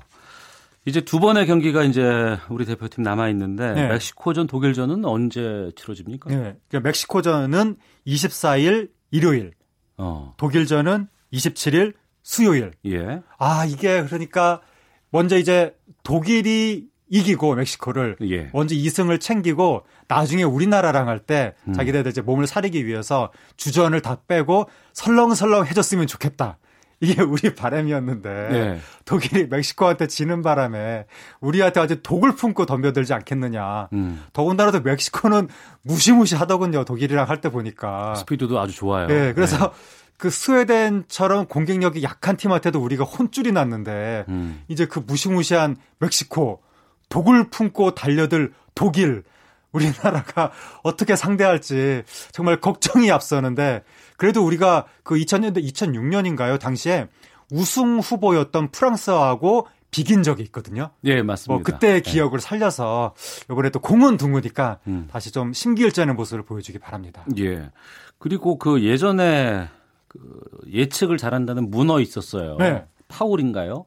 예. 그런데 그 파울의 대를 잇는 뭐 고양이가 나왔습니까? 네. 그러니까 이제 그 문어 파울 선생께서는 타계하셨고 아 2010년에 아 가셨구나. 네, 큰 일을 아, 마치시고 예. 2010년에 7게임인가를 예측을 했죠, 그분이. 예, 예. 근데 이제 그리고 나서 2010년에 내공이 다 있는지 그, 그 전날까지도 건강했었다고 하는데 예. 하룻밤 자고 일어나니까 타계하신 거예요. 어. 그래서 그때 그 독일인가 그 문어 매장을 하고 아마 기념비도 세운다고 예. 그때 그랬었고 요번 월드컵 때는 러시아의 청각장애 고양이 아킬레스 러시아 아, 고양이에요. 네, 러시아 고양이. 어, 어. 아킬레스가 있는데 예. 이 아킬레스가 기존에도 게임을 몇개 마쳤답니다. 예. 근데 요번에 러시아 그 올림픽 개막전 사람들이 다 러시아 팀질 거라고 했었는데 음. 아킬레스가 이길 거라고 한 거죠. 네.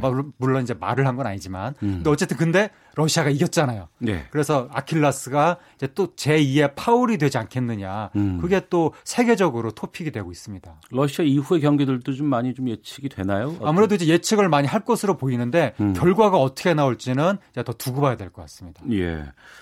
그리고 그 메시, 호날두 세계의 네. 그 라이벌. 예.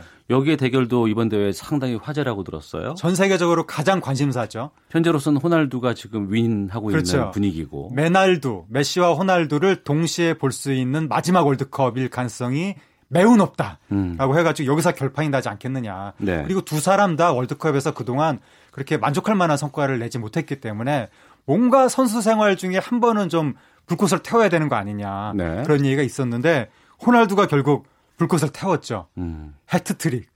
스 저기 스페인을 상대로 우승 후보. 그래가지고 호날두에 대한 칭송이 지금 나오면서 호우 세리머니라고 해가지고 호날두가 예. 손을 딱 펼치는 그게 세 번이 나왔는데 음. 요번에 처음 보는 세리머니가 또 나왔는데 이 선수들은 근데 솔직히 지금 첫 경기만 치렀기 때문에 아직까지 네. 남은 경기가 많아서 그쵸. 둘 간의 라이벌의 진정한 승자가 누가 될지는 아마 좀 한참 동안 좀 월드컵 끝날 때까지는 좀 저희가 기다려서 봐야 될 것 같습니다. 그렇죠. 아, 오늘 하재근의 문화살롱 월드컵 이야기로 좀 말씀을 나눠봤습니다.